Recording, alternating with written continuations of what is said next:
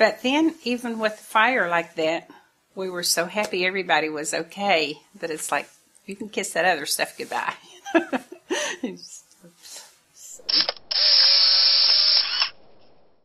Welcome to Snapshot.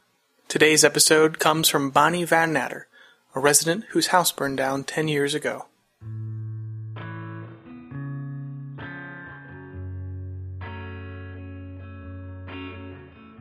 Well, it was Good Friday weekend, and all of my three children, all 12 of my grandchildren, my husband and I were all at home.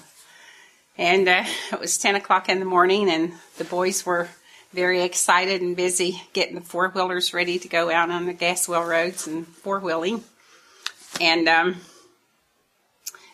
I was real busy in the kitchen. Uh, trying to get the dishes done for the day, you know. And uh, in my kitchen, you can look out the kitchen window and you can see into the garage. Um, it was the L shape. Leslie built a garage on himself. And uh, I heard Leslie say, Tim, fire. And Timothy grabbed the fire hose right under the window where I was at, the water hose. And um, when he sprayed, it went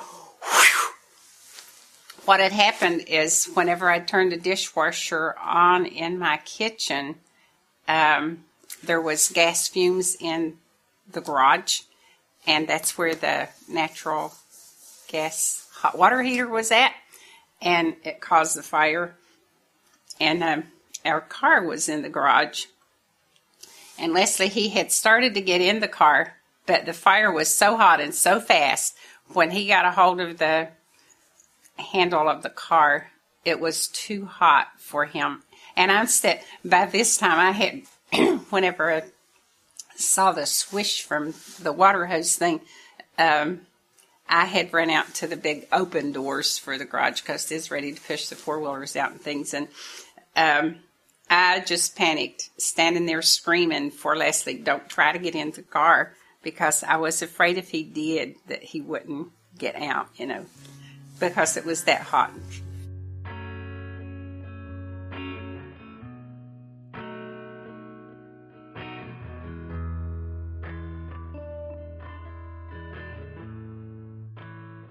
Well, my daughter Renee, she was the one that had a lot of sense about her uh, hollering through the house, fire for the kids to get out.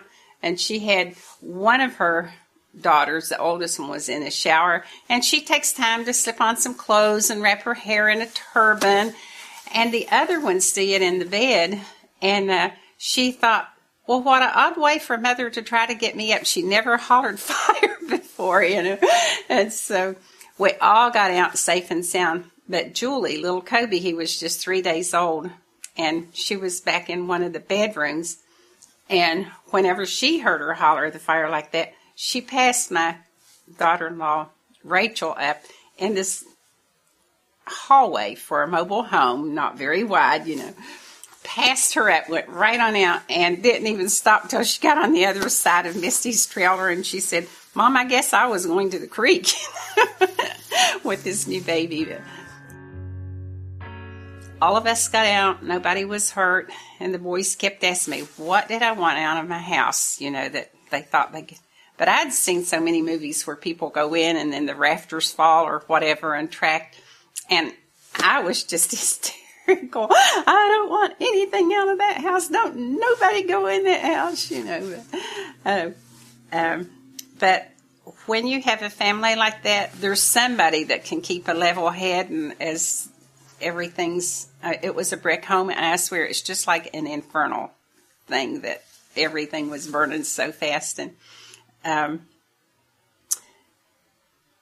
one of the children said, well, what about dad's medicine? I mean, these guys, they didn't even have their billfolds in their pockets because they were going in the woods. So everything, you got a lot of things to remember, you know, getting them replaced, your driver's license and things you have to have. And, but someone said, oh, dad doesn't have any medicine, you know.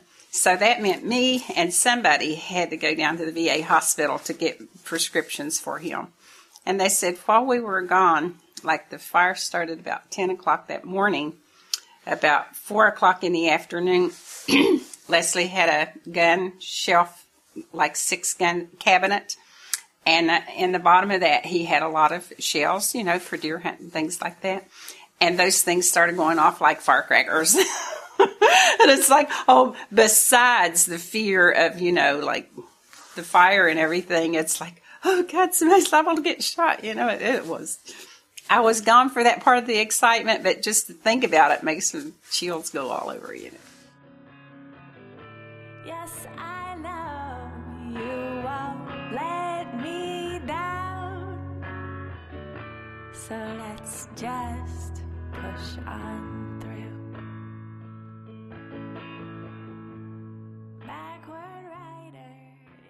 The only thing we got was the cedar chest that we had brought from the coal camp Holden 22. We moved down here in 1949.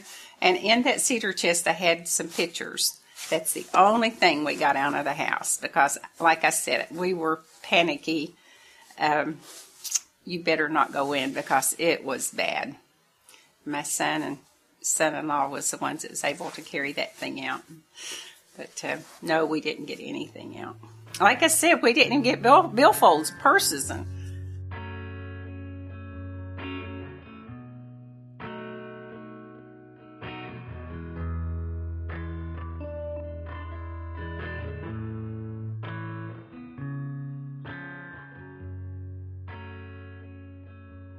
And before dark that day, the neighbors had come in with bags of clothes because they knew there was like 17 of us and 12 of them were children.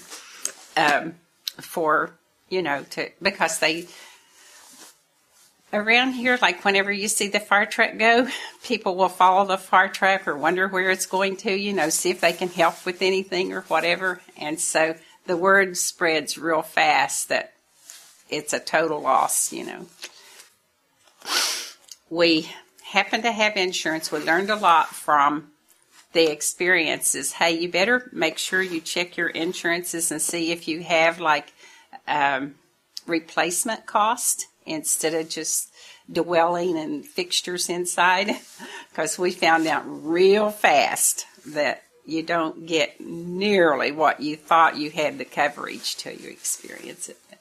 But we're all safe and sound, and we've survived the fire and the neighbors were good, and the churches around here, especially the Church of Christ and the little uh, Baptist church below my house, gave what they call love offerings, and um, it really put thankfulness in my heart. It's like, oh my gosh, people really do the best that they can when things like that happen. You know, they're there for you, and just the love that you could feel. It was, it's wonderful to live on Big Ugly, and um, a lot of the people have watched me grow up, but I've watched a lot of the people grow up. you know, the kids that I used to have in a one room grade school are now grandpas, and it's like, what? How the years fly by that. Um, the kids that all had Easter dresses and baskets and things. You know, it's Easter weekend. They'd come in from North Carolina and from Maryland and we were just all so excited about Easter and being together and celebrating. And uh, but then, even with fire like that, we were so happy everybody was okay that it's like you can kiss that other stuff goodbye. so let's just push on through.